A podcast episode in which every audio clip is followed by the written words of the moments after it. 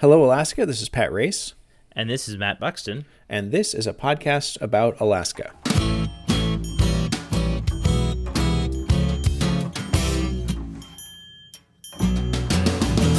And today we are talking about redistricting. So, uh, Matt, you covered redistricting. Um, I watched a bunch of it. I participated in some of the meetings that were here in Juneau. Um, uh, sent in public comment. I feel like it's uh, it's it's an interesting process to watch. This year, I paid more attention than I did uh, ten years ago. Um, well, it's easier to pay attention to this time. You know, like I think the advent of Zoom meetings has been a really like interesting sort of development of it, where it's you know we have video and audio in a way we didn't have before. And I think that's right. like a really sort of interesting twist on it all. Yeah, that's a good point. You know, it's like the the accessibility of these things. Like you can you can be there without being there. And um, so there were people who, there were probably a handful of Alaskans who really paid a lot of attention. You know, five or six people who, who I kind of saw their names coming up in different commentary contexts. And like they were at all these meetings, they were, they knew sort of the super inside baseball of like, this person said that specific word, which means this. Um, and so, uh, I think it would be good maybe to just like kind of recap where we're at and then um, talk about uh, the process a little bit and maybe some of the things that stood out. Yeah. So this for me is like a really like hair of the dog sort of thing. I feel like I really went hard into covering redistricting and you know it's, it's like a it was a super dense sort of process and also like at the same time like incredibly I think like frustrating from a public like policy perspective, a little like emotionally draining but some of the stakes and some of the tensions really ran really high in it. And I think it's hard to like look at the redistricting plan, which is, you know, this plan that will define the next decade of politics in Alaska by setting the election boundaries and, and Senate pairings and like not feel kind of personally invested in it because it's like gonna you know it's, it's making these huge decisions. So which is, which is all to say there's some good and some really bad and, and kind of contained in, in, all of this. Yeah. So every 10 years we do the census and then um, and then alaska goes in and on the basis of population we divide up the, the 40 house districts and the 20 senate districts um, and then that shapes our elections for the next decade, right? So that mm-hmm. so it's it's pretty high stakes because uh, what can happen during that process is that elections the, the uh, candidates could be put into districts against other incumbents. They could be moved out of the district that they've been representing. Um, uh, people could be a population of a town could shrink and they could lose representation, or a population of a place could grow and they could gain representation. Um, so it really shifts the balance of political power. Um, and then the process is always sort of one that's um, basically it's one of those things that like I, I feel like you just can't get right. Like either it's gonna yeah. tip it's gonna tip in someone's favor somewhere along the line, and there's gonna be some cry of gerrymandering, um, and it's just sort of this like messy thing that no one is ever going to agree on and sort of the best solution is everyone's a little bit upset but it kind of lands in the middle and and and I I don't know if we got there this year but I think that there there were some concessions um, that went both that went kind of tipped in both directions and sort of a more mm-hmm. conservative, more progressive. Um, and it, it was it was an interesting process for me to watch, and I you know, I, yeah. know. I mean, I think it, it's it's one of those things that's tough because it's like you know, ostensibly supposed to be nonpartisan. It's supposed to be you know, represent. You know, you look at kind of we'll we'll get into this right, but you look at kind of at the back at the sort of the groundwork that the you know the framers of the last Constitution um, talked about, and it's you know it's really about making sure everyone has equal representation that they're sort of the the districts are sort of repre- closely representative of the communities and the people that live in them and sort of are free from political considerations. Of course, that's like definitely not the case recently. Um, in, in my kind of personal experience covering it and, and watching it, um, well, it's hard to it's hard to it's hard to put political considerations aside when your entire job is setting up the political configuration of the state, right? Right, and I think you know, and, and I think you know the the discussion about how you know you know, they're not supposed to know where uh, candidates live, right? They're not supposed to know like the political leanings of these districts, and of course, you look at some of these maps. You especially look at the 2010 maps. where there was the Kawasaki finger, which is this whole other story. But um, are you going to tell me about the Kawasaki finger right now? Give me the give me the short give me the short okay. version. Kawasaki so, finger. okay, so they're not supposed to know where candidates live, right? And so, but then all of a sudden, this map, uh, you know, there's literally it looks like a finger pointing out of this big sort of bulbous district. Uh, and there's a little finger that goes out and it kind of just goes along this road in Fairbanks and then it, it kind of balloons at the end of it and grabs this like one neighborhood and it grabs it from the kind of West Fairbanks district where uh, then Representative Scott Kawasaki, a Democrat in 2006, and and so you know reaches out of Steve Thompson's district, a Republican, a very conservative district, uh, grabs and grabs this little area, and there's kind of no really clear rhyme or reason why they would have done this, uh, except for uh, Sonia Kawasaki's house is there, and the whole allegation, and I still, I, this is all allegation because it was never really clearly like proven one way or another. Is the allegation was that the re- Republican members of the board looked up, you know, property registration records of Kawasaki, saw Sonia, assumed that was Scott's wife, and put that house into this district. It's his sister's house uh, and so it wouldn't even have grabbed him in the first place. But it's it, and it ended up like getting thrown out because not because of gerrymandering, which is this really interesting issue, or which is you know the kind of the claim we hear with everything. It's gerrymandering, gerrymandering. But it was it was thrown out because it wasn't compact, right? It's this bizarre little protuberance finger knob, whatever kind of. Uh, I think there's several different words that they've used to describe it, but sticky outy bit.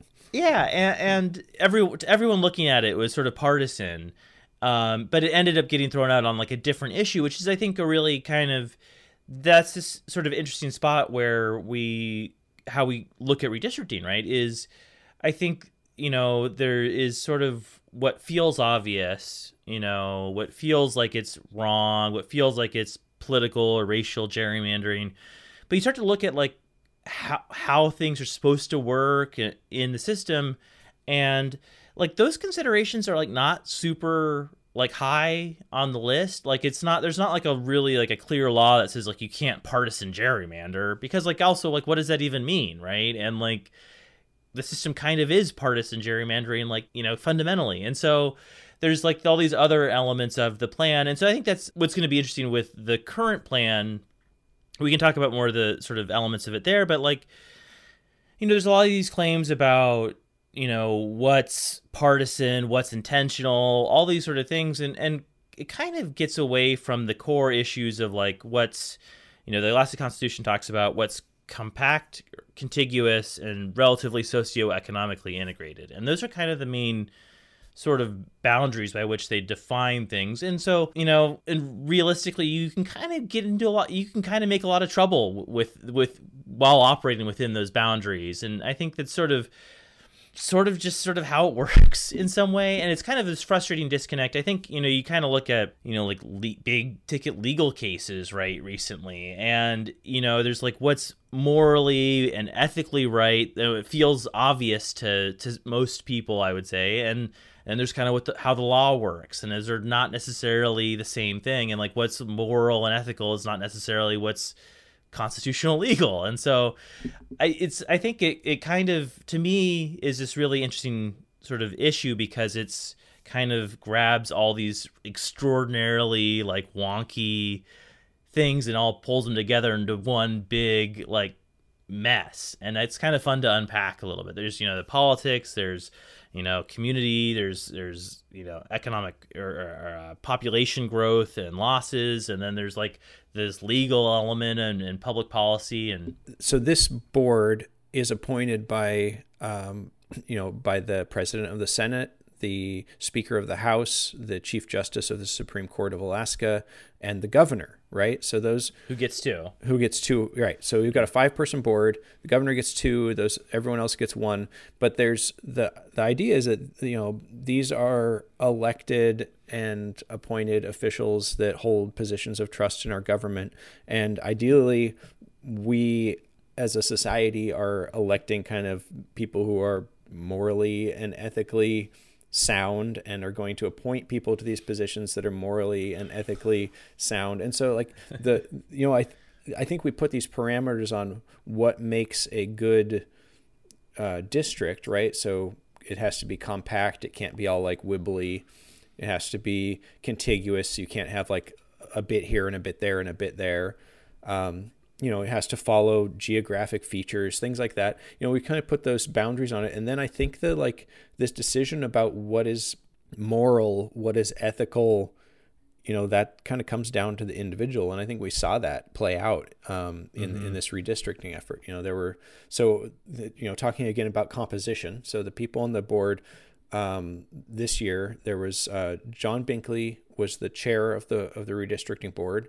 Uh, he's uh, kind of a Fairbanks interior guy. Um, um, you know, deep pockets. Been in, been in the legislature. Uh, he was appointed by Senator uh, Cathy Giessel, right?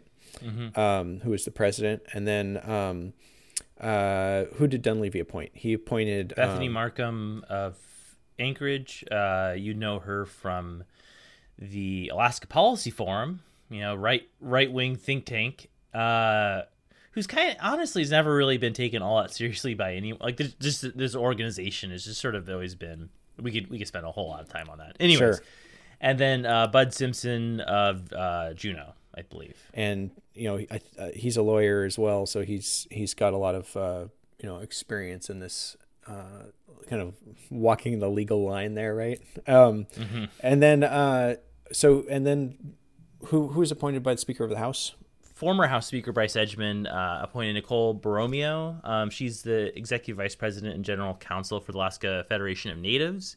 Um, she's really well respected. Uh, I think she had to like actually miss out on some parts of the public testimony because she like went to Washington D.C. to like testify to Congress about uh, redistricting and, Alaskan uh, or in, uh, a native uh, representation in, in the process. And then um, the final appointee is Melanie Bahnke. Uh, she was appointed by, I guess now also former Supreme Court Justice uh, Joel Bolger, and she is from Nome. Yeah, and she's the yeah. president of Kawerak, and you might remember her if you follow Alaska politics because she had she had one of the like best moments of um, of the past several years, where when when Governor Dunleavy was doing his um, roadshow when he went around to the communities and wouldn't let people ask questions and just sort of told them what to think about things. She had to sign up for Americans for Prosperity. Uh, it was it was ri- ridiculous, and so she stood up in this meeting in Nome and raised her hand, and everyone in the meeting pointed at her, and she basically like broke the meeting and got to address the governor and ask her questions and it was sort of this watershed moment in Dunleavy's kind of you know weirdly paternal budgeting process. Yes, yeah, that's a good way to describe it, yeah. So anyways, I so the board composition isn't like a um, it, it wasn't this year it wasn't like a clean sweep it wasn't just like mm-hmm. we're going to do whatever we want it was it was a complicated board um, that had uh, kind of varying interests, and actually, I think it was a pretty good representation of Alaska. So, like the, you know, if you look at that board composition and you look at who's on the board, I, th- I think that it, um, it, the people on the board reflect a lot of the values and, and ideas of the people who live here. Um, at least in, in, my opinion, I think it was a good mm-hmm. good spread, and um, because of that, there were some robust discussions. So yeah um, it felt like it was getting really weird at the beginning and then it smoothed out and it got like it looked like it was a great process and then at the end there were some like very last minute uh, shenanigans. So you know honestly i wasn't super tuned into the initial process. I think it was just like one of those i was one of the things where i was like okay i'll tune in when they're starting to kind of finally yeah. uh, map it together. So if you want to talk about the early process and and, and kind of your experience um, yeah, testifying. Well, It'd be interesting. Yeah, sure. So I I saw that the redistricting board was having a meeting in Juneau, and I went to testify because um, they had lumped um, the uh, Auk Bay area in Juneau um, in with the downtown area in what appeared to be an effort to to place two of our incumbent uh, representatives into the same district. And this was like one of those really bizarre stretches where they sort of reached across a broad population with this long little skinny line and looped in this one neighborhood with like a weird little bump. It was like a little wart on a tentacle, is, is how it was described. And it, uh, you know, it a bunch of Juneau came out because of that. And um, so the meeting in Juneau was a little heated, and I think that the um, the initial trust uh, wasn't wasn't really there. Like, oh well, we don't know where anyone lives. How could we possibly, you know, what a what an odd accident. This is because of these census zones. And so, you know, I got this opportunity to sit down with staff and to like look at the process and to see how they do things. And there are weird things that happen because of these census zones. So like the state is broken down into very small like puzzle pieces, um, these little census areas, and th- they're not always you know square or triangle or any shape you might recognize. Sometimes they're like weird sprawling messes, mm-hmm. and so when they loop those into districts, they can be really um, they can make them look. Uh, strange and sometimes that's because of geographic areas they run along a river or a hillside um, and so there's something to that um, to the shape of some of these districts. There's like they're not clean cut lines always because they follow geographical features. And it was interesting to watch them like work through their software. I remember thinking that it was really clunky. I don't know if they ironed that out but they're when they went to like set up the machine it like didn't work and they had to like switch laptops and then they had to like you know it was one of those things where it was like that kind of awkward technology thing of like wow you guys are kind of working with one hand behind your back here but they eventually got it set up and kind of showed me what they were working with. And what i came to understand through the process was that it wasn't so much about where does this person live it was about what are these top level decisions that the board is making about economic uh, continuity. Like you know why does the why does Auk Bay which is like does not shop or eat or you know like it, it like their main services aren't down in Douglas um, mm-hmm. Why do they feel that those two things need to be put together? And so, like, once you start thinking about this kind of like the big picture constitutional issues, I realized that, like, okay, my my testimony doesn't need to be don't put these two candidates in the same district because that doesn't hold any water. My testimony mm-hmm. needs to be the people who live in Auk Bay are not, you know, socioeconomically linked to the people of Douglas in the same way they're they're socioeconomically linked to the people of the Mendenhall Valley, who are their next door neighbors and they share schools and and grocery mm-hmm. stores with. And so that was that was kind of the thing that the main takeaway that I got initially was that like no matter what they're trying to do, they have to kind of justify it within this bigger framework.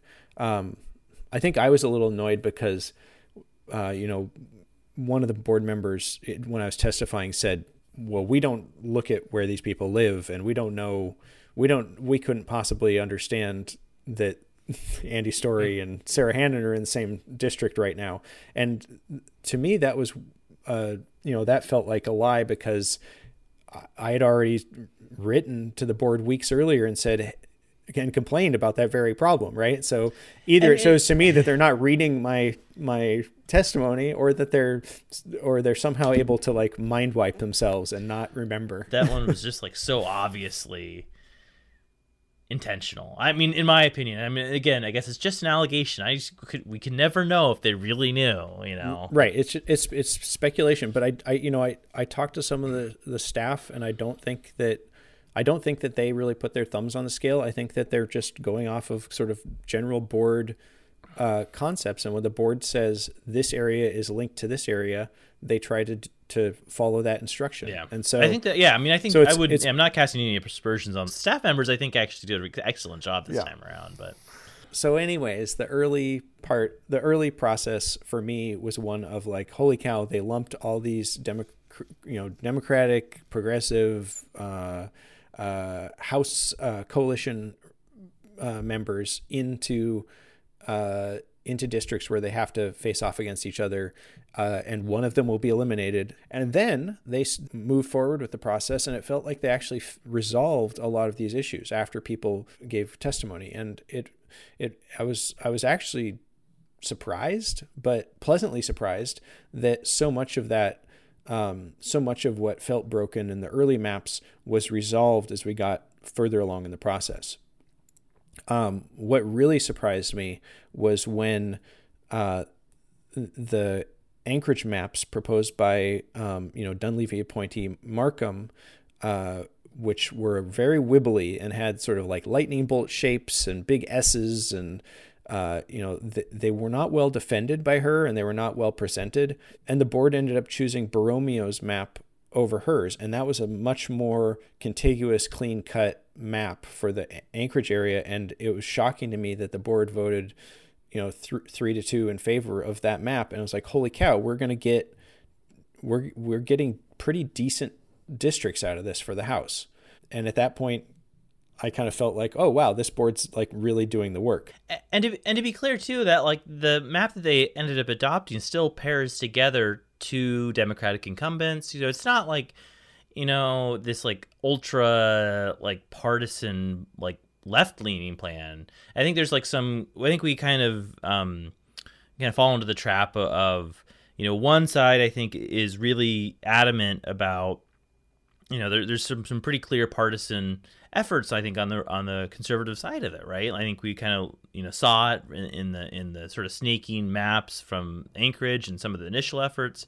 And if you look at the the the map that Borromeo uh, drew that they ended up accepting for the Anchorage area House districts, like it doesn't necessarily like hand them a huge advantage uh, or Democrats a huge advantage. I think it like truly is a fair and representative map that like does a pretty good job at like uh, respecting the existing boundaries as best as like me, a person who's lived in Anchorage for like three years now, understands them. And I think that was a to me a really good thing. It was um you know wasn't inherently political it was you know first and foremost a you know accurate representation of the communities and their existing connections and i think that is like really respectable. I think that's like a good way of doing it. And i think you know and so there's going to be like tough decisions. I think um, you look at representatives uh, zack fields and harriet drummond are now sharing a district. Representatives chris tuck and andy josephson are sharing a district. Those are the two democrats on the republican side there's two out in Eagle River, uh, Merrick and McCarty, that now are in a district. Um, there's senators uh, Costello and von Imhoff who are in a district, uh, and there's um, Matt Claman and Sara Rasmussen, a Democrat. The only kind of cross-party pairing there um, is, and so you know there's kind of tough you know there's tough incumbent sort of things all around and and honestly and this is just a little bit of personal point of view is like i kind of I'm not super motivated by the argument that like pairing of incumbents is inherently wrong or anything like that. Like I think yeah. you look at the the case with Andy Story and it was like this weird one where it was like clearly like severing local true local socioeconomic connections in the area. And I think that is why to me it's like so kind of egregious. Yeah, yeah, was, and it, that was bad. But you're right. It's not like who cares if you if people if if these areas change or if someone's like in, mm-hmm. in another person. That's just sort of how it works. So and and yeah, the, you know and the, for every district paired together, there's a new open district too. And so you know there's uh, you know there's two I think Democrat leaning districts in that in Anchorage area that will now be open and there's a one Republican one that's open that um, will be you know, and I think those are really you know great opportunities because I think you know the one of the biggest barriers for getting new voices and new perspectives in the legislature is the people that are already holding those seats, right? And if especially if they share your party, it becomes you know uncomfortable or you're burning bridges, right? If you are an upstart who um you know goes against the the the loved longtime Democrat or Republican, right? And and it so I think sort of open up new opportunities is really a, a cool part of that, you know. So I, I guess I'm just not all that heartbroken that we have to send a couple people packing, to be honest, because it's yeah. like they're never guaranteed, you know. The seats are the seats belong to the voters, to the community. They don't belong to any of these elected officials. So. That, yeah, that's a great way of putting it. Um, so in terms of like other areas of the state, you've lived in Fairbanks before. I, I feel like Fairbanks ha- had sort of like uh, I don't know if they were done dirty or if they just are kind of like experiencing the tragedy of population loss. But like Fairbanks is an area of the state that lost some population, lost some mm-hmm. representation, and because of that, they really had to dice things up differently, uh, and it meant putting um, people who are arguably part of the community kind of on the outside of the community and um, and it you know like representation in it, it meant putting people who like live in Goldstream, that's like an area tied to the university and tied to the city, into sort of like rural Alaska districts. So I don't, right. I don't know if you have specific thoughts about that, but for me, it felt like uh, that was just always going to be a tough one. Yeah, I mean, it was always so. The issue there, the kind of the, the the fundamental issue is that the city, the Fairbanks North Star Borough, had about four thousand additional um, population that. Um, that couldn't be kept in it. You know, as far as the number, it didn't divide evenly into house seats, right? So they kind of get, I think, wholly they get three or five house seats that are wholly their own, and then four thousand excess population had to come out from somewhere, right? And so there was kind of really two different sort of areas where it could have, I think, easily could have come from, and so it is either you know this 4000 people who live in a very progress you know pretty progressive you know high turnout area of Goldstream Valley. So so Fairbanks had a population decrease and and because of sort of like how these districts divide up we're trying to put roughly 18,000 people in in mm-hmm. a in a house district.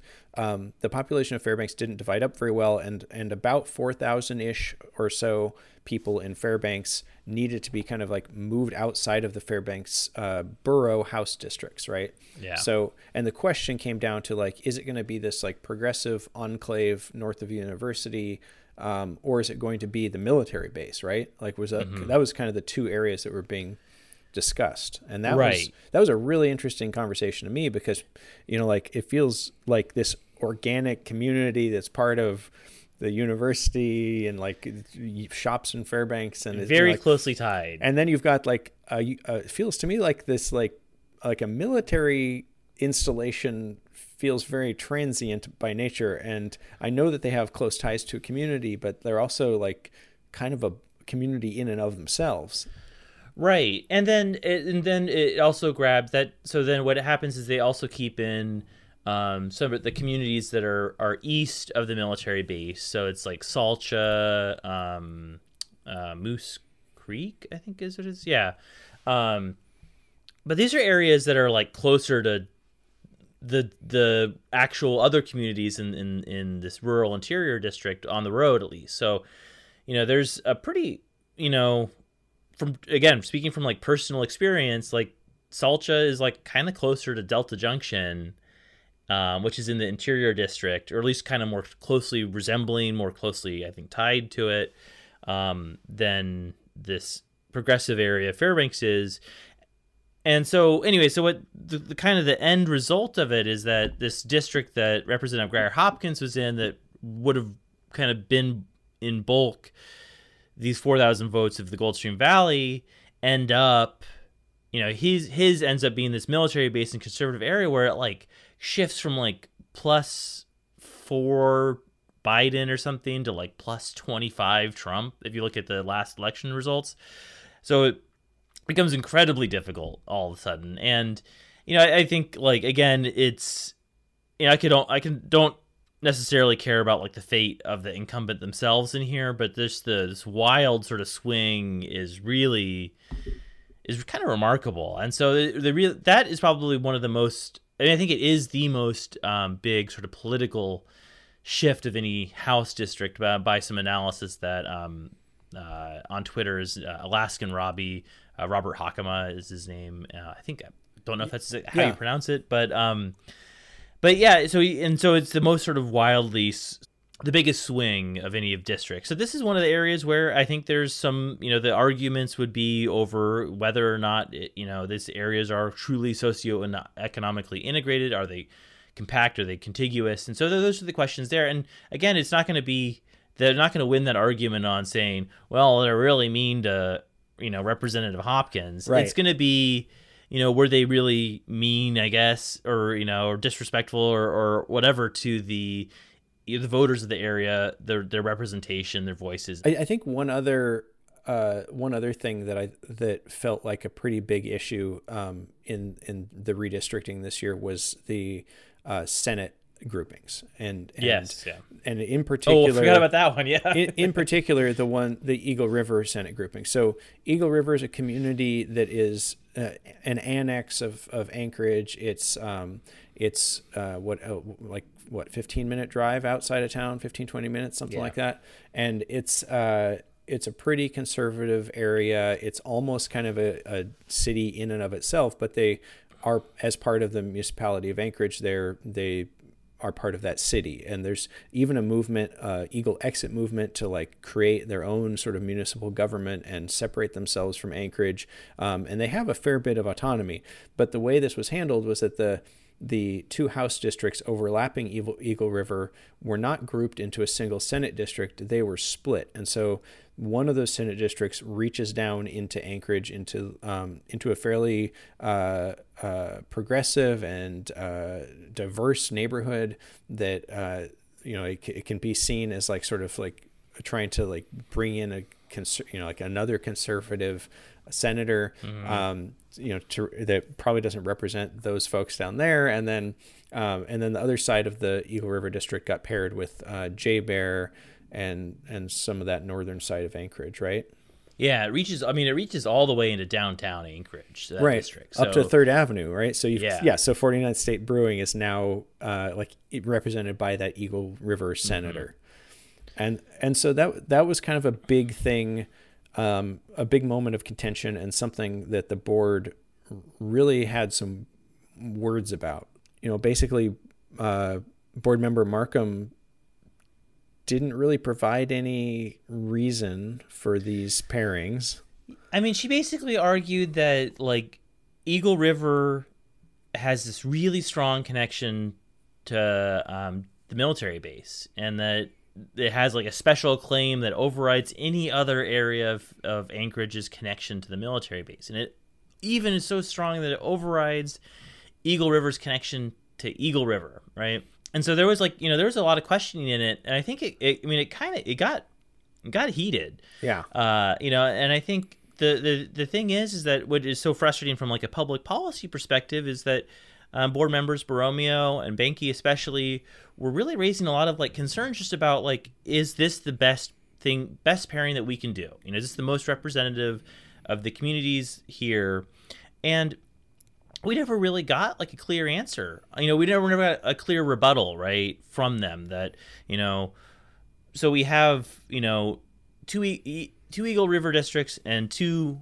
Muldoon districts, right? And and for some reason they decided to split both of them up in a way that you know Eagle River is kind of in the driver's seat for two dis- two, two Senate districts now, whereas um, the Muldoon districts are kind of you know out in the cold for how they're being represented now, and they, they don't they're like no longer in the driver's seat for how they for their Senate representation, and so you know they were at a place where they could have their could have basically decided their own. And now they're in a place where you know they'll have to be sharing it with eagle river and umed yeah. um, district. And i think that's kind of the that's sort of the key argument that Bahnke and Borromeo are making into into the final minutes of the whole thing and there's a whole lengthy you know kind of issue about the process and and how they were re- reached this. There was kind of like closed door meetings and agreements that kind of came out of them that were sort of never fully explained on the record. To me, that I think is like one of the really sort of frustrating elements of it is that you know politics aside, you know you should be able to defend what you're doing i think and it sort of you know it kind of goes to a lot of things right it's like if you can't if you're unwilling or unable to defend your action in in in the full light of the public, then maybe you shouldn't be doing it, right? Like I think that's I think whatever you do, regardless of the political impact or or the rationale behind it, you should be able to explain with a straight face why you're doing it. And I think that is to me what is still so frustrating about how the process ended up falling apart is that you know there were were votes where you know the the closing of the the the final day right featured like a very long kind of impassioned speeches by Borromeo and Bahnke about their concerns you know especially the the main concern is that you know that these districts are are have these Muldoon districts in East Anchorage have these extremely high concentrations of minority voters I mean, the main concern is that it's unconstitutional. yeah yeah and so there's this big deep concern that it doesn't these pairings don't pass muster and then you know the response was eh, no comment you know from marcum and simpson they just didn't have anything to say about it and Right. Let's And- vote on it. let's just vote on it and i think that is what is so frustrating to me about how it ended up playing out is that it just kind of doesn't feel good right Yeah. and it, well, the whole the whole yeah. process was was kind of flawed in the end because you have all of these big decisions being made on the last day with no opportunity for public comment. So, Mm-hmm. like what they should have, you know, what I feel like they should have done is they should have put out this map with these Senate pairings and allowed the public to comment it before they made their final decision. Because Yeah. really, what they did is they put themselves in a position of too bad, meetings over, no one can say anything now. And Yeah, if you, know, feel if if you don't like it, you can sue. Which Yeah. is like, can I, I I can't I don't have the resources to sue. I don't think you do. Like it's and so that's what I think is so fresh. It's like a completely disingenuous sort of response to it. Is that oh if you don't like it, sue. And it's like. Can you know? Can Yeah. can, you really sue? You know, do I really have the resources to stand up a two-year legal effort? Right? And I think, yeah, I mean that's I'm still mad about it. You know, this is that's Right. what I, I think is still so frustrating about it is that like beyond, you know, this is always going to be an inherently political political process. Like despite any sort of like claims to the contrary, but like at least, at least humor us. You yeah, know? I think. I mean, I think there could have just been like, a, like let's let it sit for a week and let people comment on the work we've done, and then we'll decide if there's any changes we want to make. Uh, you know, I feel like just that addition to the process would have been great because it would have given people a chance to at least like put down on paper. The, the last piece of public testimony I sent in to them was praising them for how good a job they did on the house districts. And then i'm like oh well i guess i didn't get to send in my like you guys really screwed up the senate districts email because it was over already before i even had a chance to like look at them and so it was you know that that's really frustrating as a citizen to feel like um, you know it, it felt very backroom. It felt like Yeah. okay they're going to go into executive session they're going to come out and vote on it and we're not going to get to hear the discussion. And it didn't feel like a public process. It didn't feel like it was um, you know geared towards the best results. It felt like it was it felt like it was a political power play. And Yeah. um, you know that's and and and now the only resolution for that is to go to the courts. So that'll be kind of that'll be kind of interesting Which is so easy for everyone to do. Yeah. It's access- That's, Well, that's but- the thing about the legal system. It's extraordinarily accessible. Yeah. well, okay. So, um, so tell me a little bit about how this compared to the last time you covered this. Ten years ago, plucky young reporter Matt Buxton is covering the redistricting in Alaska, fresh faced. Yeah, I mean Uh, that was that is yeah. I mean that to me, uh, just on a personal level, it's like this really interesting sort of like I don't. It was really interesting sort of just experience to have. Is that like the one of the very first sort of major political stories that I covered in Alaska was the redistricting board, the last round of lawsuits. Specifically the last round of lawsuits over that whole process. I actually didn't cover any of the process because it had all pretty much happened by the time I was showing up. Um, Yeah, so you just kind of caught the tail end and got to go into the court and like get Yep. the. So they were just like hyper focused on specific details of like who talked to who and said what, or Yeah, so it, it was an interesting process because I think it was a little bit of a scatter shot approach to it. Um, it was specifically the lawsuit then was really brought by Fairbanks area plaintiffs. There were some from other areas in the state, but really the, the lawsuit really like heavily revolved around Fairbanks, and there was kind of there was a district that like grabbed the Goldstream Ester area and tied it to this like weird uh, uh, in, rural district that reached all the way to the the coast.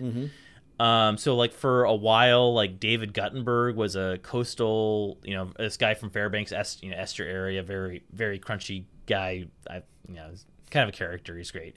Um, but now you know, now, he's, he's now co- on the Fairbanks Assembly. Yeah, now in the Fairbanks Assembly. Um, but yeah, he kind of you know he had this weird district, and so there's that. There was some. There was the Kawasaki Finger that we talked about. There was. uh, You know, there was a Senate district that was that was connected by like a field, um, you know, across a river that was, I think, maybe like 300 feet wide connection, you know, and so um, just a lot of like stuff in there that was that was um, you know the the claim right what that they brought during it was that it was this like back room deal and they had testimony from you know Democratic staffer that looked like his Republican brother who had maybe been mistaken at a bar and one of the board members was like bragging to him about you know putting it to the Democrats. And and so and well, I think you know I read through went, back and looked at all the reporting I did and and look, went back and read over the the um the Supreme Court decisions in the case and it was interesting because they didn't even touch any of these like claims of partisan gerrymandering. Like it wasn't they ended up kind of setting that all aside and, and and they even really set aside a lot of the issue specific issues about you know the Kawasaki finger about a lot of these districts and it really all came down to how the process. And the the Supreme Court's final ruling really was that they didn't follow the Hickel process which is this that basically you build a map according to the Alaska Constitution's parameters which is contiguous uh, compact relatively socioeconomically integrated and then like not too far off from you know the ideal population. And then you judge it by the voting rights act sort of requirements against dilution of, of minority voices. And um, they that was sort of like how it ended up all revolving around. And and so it was really interesting because you know i think we you know again you go back to this idea of like what is moral and right and you know some stuff just seems so obvious right to us about like what the courts are to do or about what why something's wrong. And it ultimately came down to like did you follow hickel process why slash no and it was no so therefore the whole plan got thrown out. And so i think it it's not there's not there's like little bits and pieces here and there that are maybe informative to the today's process but they're not necessarily the smoking gun or like the slam dunk that we would maybe you might hope they were to deal with like the Senate district or or, or Fairbanks's out uh, outlying districts. And there's quite a, and so basically it's it's it's interesting. So I think it's like there's kind of some untread ground here um, in it all.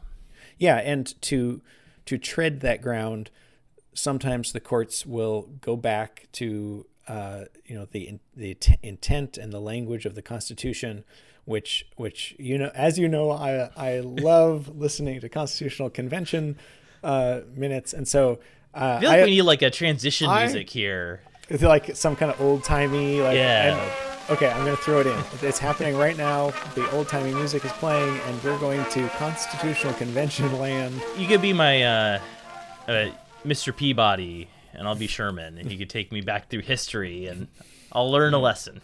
All right, so so I've compiled for you, Matt, a um, a collection of. Uh, I, I, and this is by no means comprehensive, but a collection of, of interesting moments from the Constitutional Convention uh, as they relate to redistricting. And they, they actually spent a surprising amount of time on redistricting. Well, maybe not surprising, but they spent a lot of time on redistricting because it's one of the few things that the Constitution is really prescriptive about. You know, it's, it's, it's one of the processes that's a, a fundamental process that decides how our government works. Um, and so they, they spent a ton of time talking about redistricting in the Constitutional Convention. Uh, initially, when they set up the redistricting process, the idea was that the redistricting board would be an advisory board to the governor. And so I'm just going to play a little bit of that conversation for you. It was felt that it was a proper executive function as contrasted to legislative. And uh, although I think the objections to uh, objections would be greater to turning it over as a legislative function than to having it as a board function. Well, I wasn't uh, suggesting that it be turned over to the legislature, but why bring the governor into this at all, except to say that he shall appoint the board? Possible, you might feel that the, the governor should appoint the board.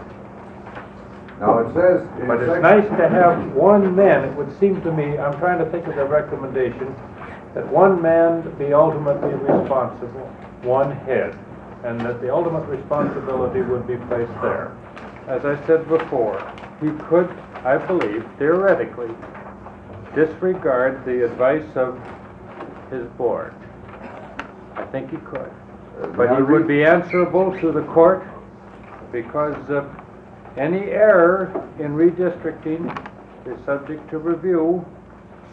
Any departure from the limitations imposed in the Constitution, theoretically, he'd have the discretion, but he'd have that mandamus as a check, public opinion as a check, recall, and so on, as I stated before.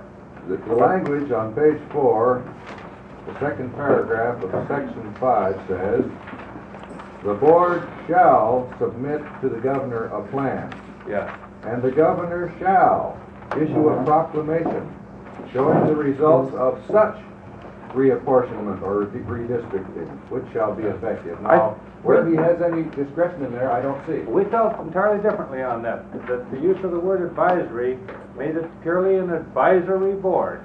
And uh, we wanted the plan, though, to be submitted, and submitted in writing, so that if the governor did go off, there would be a record of what he went off from. And we could show, the people could show where he departed from the considered judgment of this advisory board. What advantage would there be, and or what is there, you say it's here, to permit the governor to depart from the plan of reapportionment, which this nonpartisan board, which has studied it, recommends to him? Very, very little, but uh, you might think of something they didn't think of. And Well, I'm, I'm afraid he would, and that's why I think it would be better to have it done by the board itself, or else to allow the governor no discretion. So that's the thing. I fucking uh, isn't that great? It's so good. Yeah. It's like what what advantage? Well, very little, but he might think of something they didn't think of. I'm afraid he would. And I'm just imagining like if Governor Dunleavy right now was able to take the advice of this redistricting process and then make whatever changes he wanted to it, how how bananas that would just be. Like, like can you imagine what that would look like? Yeah. So I'm really Yeah. glad they that that this that this is not an advisory board. I think that the the sort of the nonpartisan shape of the board that we have is is really important to this process. And I think we saw it. it you know, it it there was times it worked and times it didn't work, but it it played out at least here, and it was much better than having like one executive make the final decision about redistricting. Mm-hmm.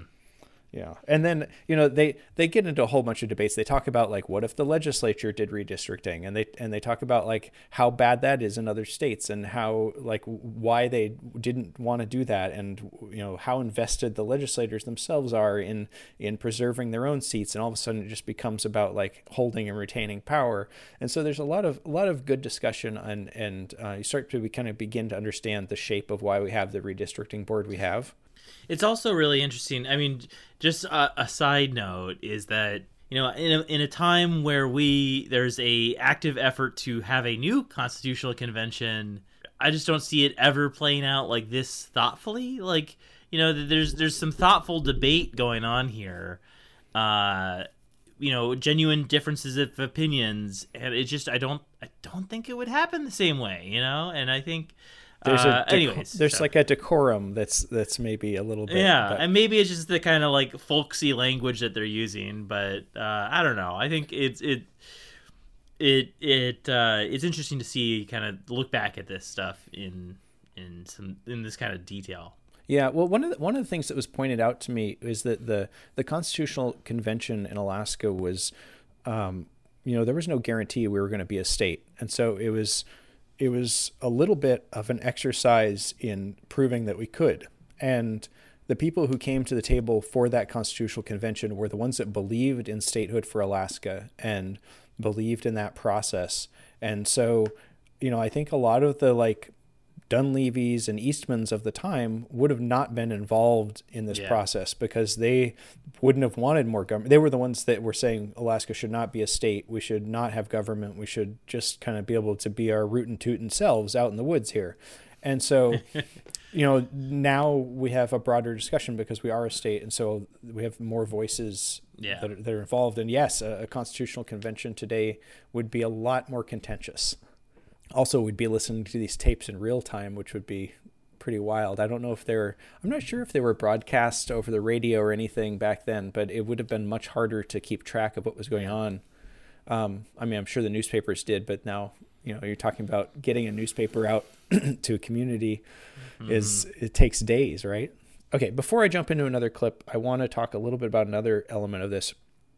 You know, they're not just talking about the redistricting board and how it functions they're talking about the legislature and how it functions and so there were a lot of discussions about like do we have a unicameral or a bicameral legislature do we is it worth having a house and a senate should we just have a single body um, and so i'm not sure if i want to play that or not there's um yeah, we're getting it. We're getting deep there. Yeah, yeah. yeah okay, I'll I'll I'll, I'll skip that. I'll save but, that one for another day. Yeah. But but it but it was kind of part of this discussion. Is like how do we you know informing these districts not not only how do we form them but what do we want them to look like. Um, okay the one that i think is actually really important is uh, under article 6 uh, legislative apportionment um, there's some pretty specific stuff about you know like what you talked about earlier. Consideration may be given to local government boundaries. Drainage and other geographic features shall be used in describing boundaries whenever possible that kind of thing.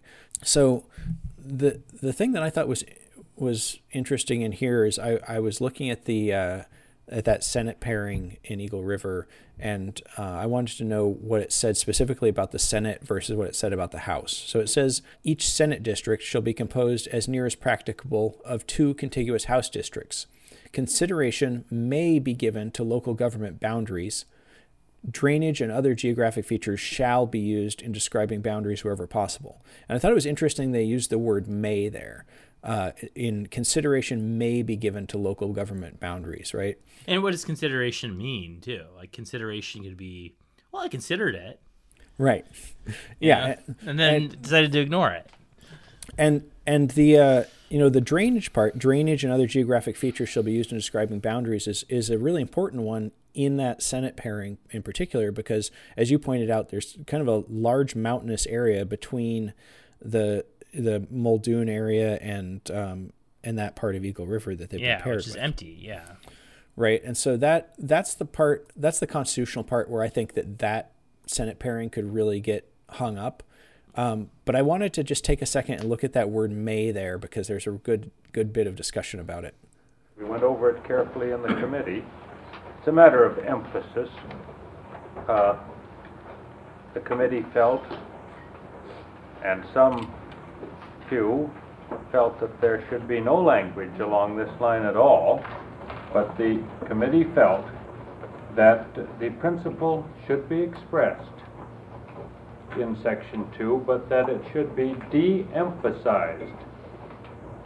And uh, they were willing to adopt and recommend this language that may give consideration to local government boundaries. Note not to uh, their coincidence, but just merely that may give consideration to local government boundaries. That language, uh, the committee felt, would be appropriate if it were necessary to include any such language. But that, from an emphasis viewpoint, that the other language proposed might result in the situation where too much emphasis were given to the uh, uh, considerations of the local government boundaries and to whatever boundaries had been fixed.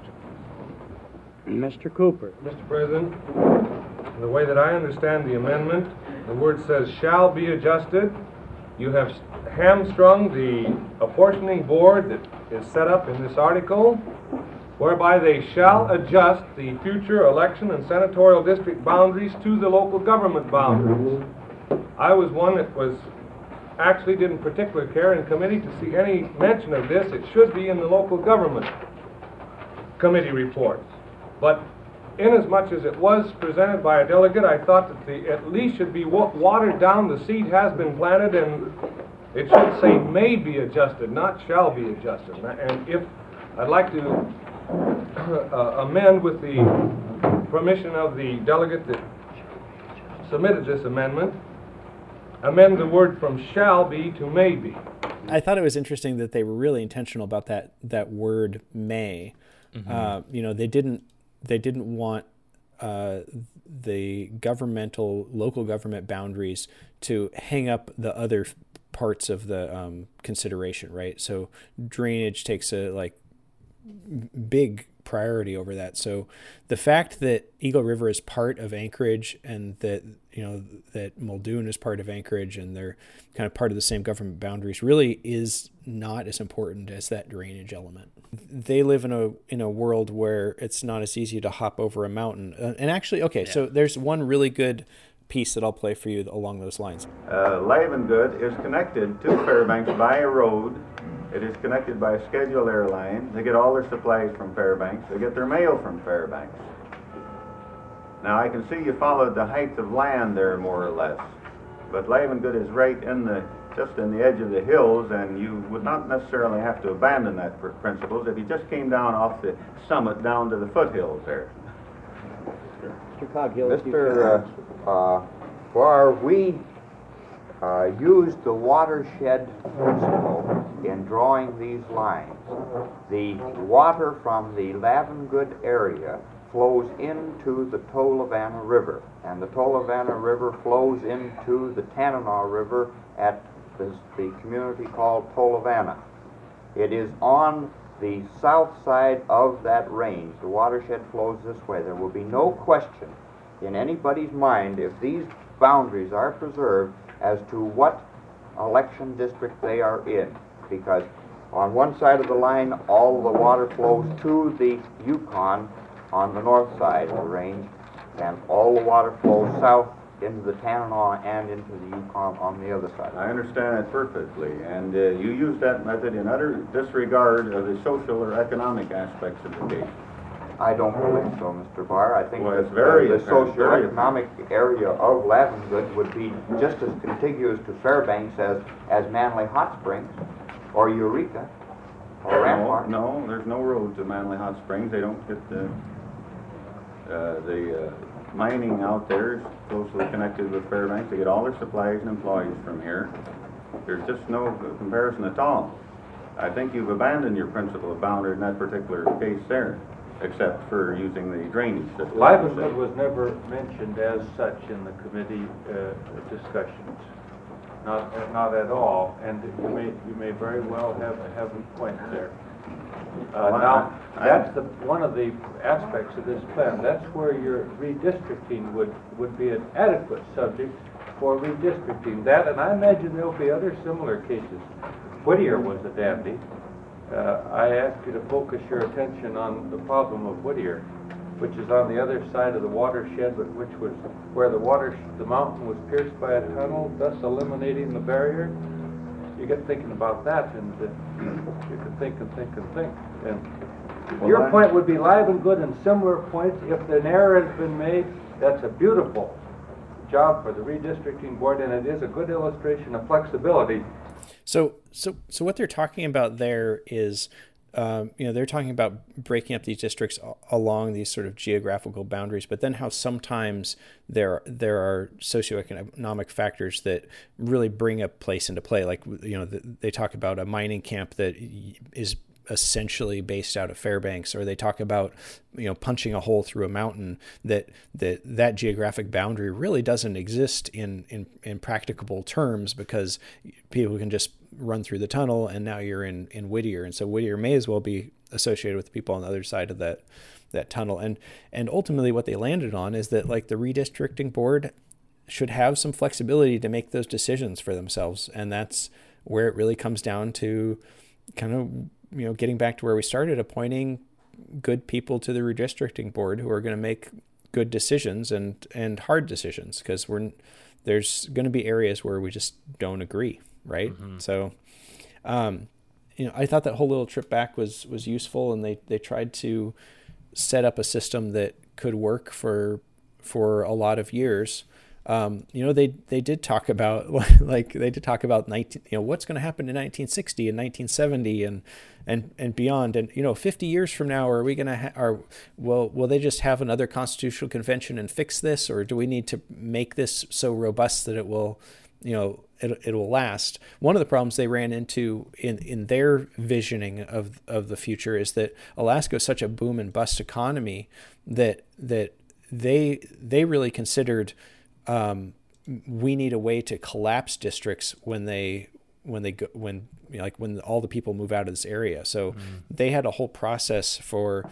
like if everyone moves out of Fairbanks because the mining's over, then that district collapses and becomes part of the neighboring district, and then the set, and then there's this weird thing where Senate districts have extra House districts because the districts have collapsed, and they eventually like it, they eventually seem to have thrown all that out, but it was um, you could tell they were responding to a sort of a population that moved really rapidly.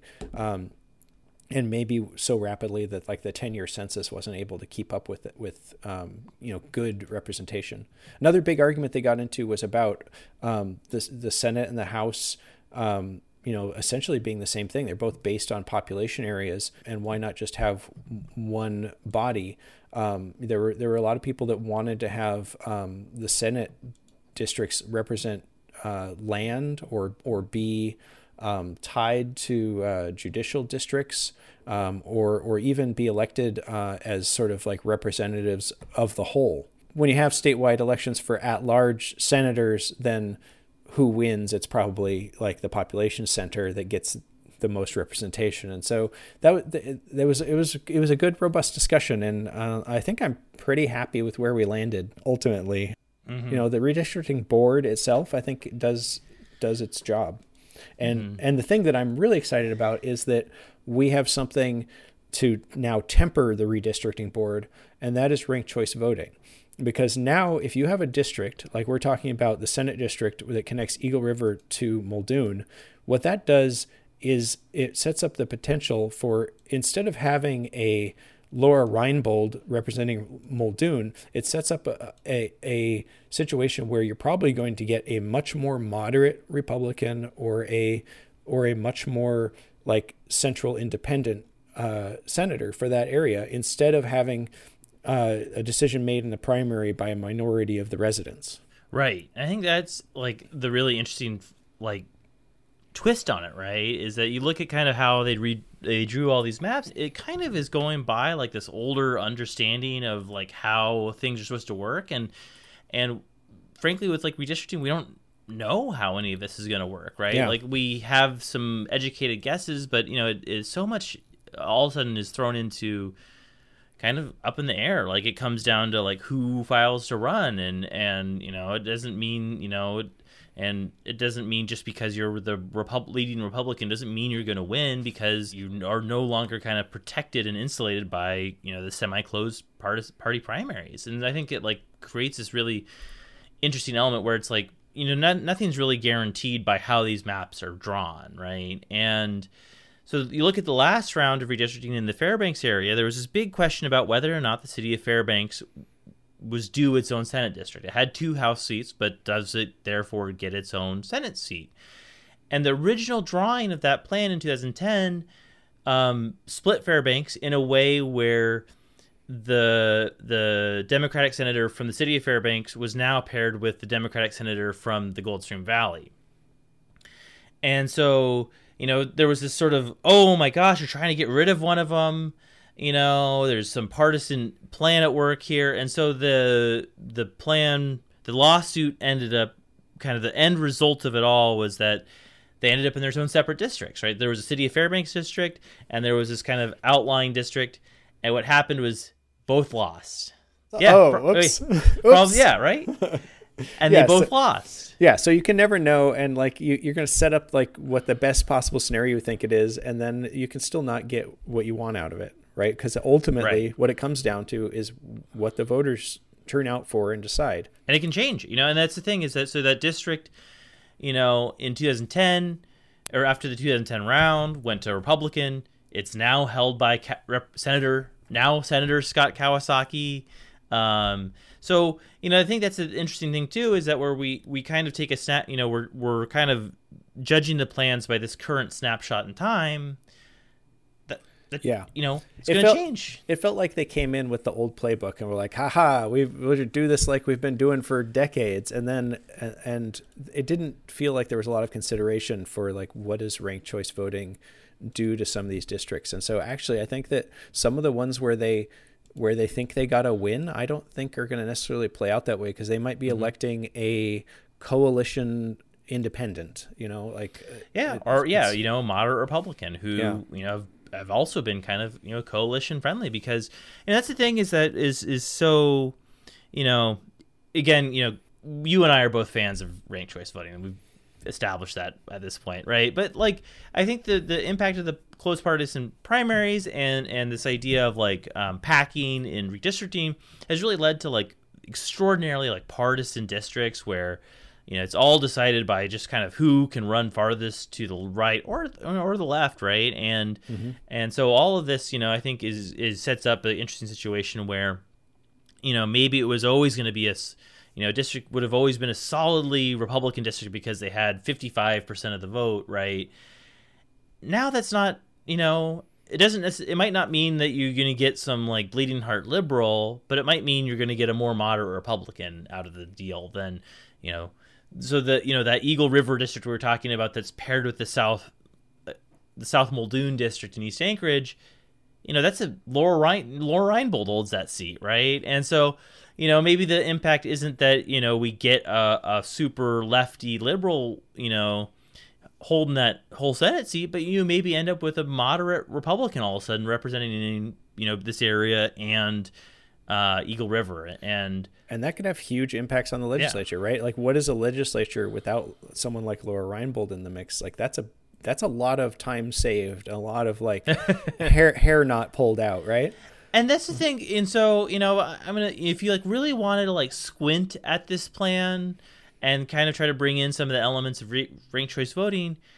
I kind of, you know, you can kind of squint at it and look at it and see, well, it's maybe not a full on, like, you know, putting the fingers on the scale in favor of like far right Republicans, but maybe it's a, you know, there's an effort here to kind of put the finger on the scale in favor of like moderate Republicans, right? Because, you know, that's kind of, I think that's sort of what is the is sort of the most endangered sort of political element right now is this sort of Yeah. you know sort of status quo Republican and you Yeah, know there's and- there's and- advantages in here where that they you know that there are districts that could swing from the far right to the right you know or the moderate right and and uh, I, I think that's kind of an interesting sort of direction that we won't know until you know this time in a year from now Yeah.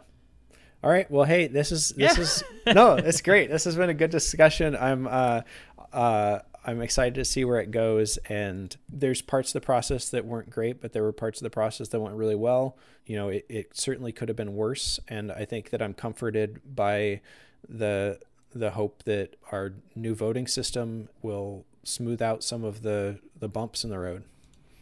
yeah Yeah. All right. Well, hey, uh goodbye Alaska. We'll talk to you again soon. yeah talk to you soon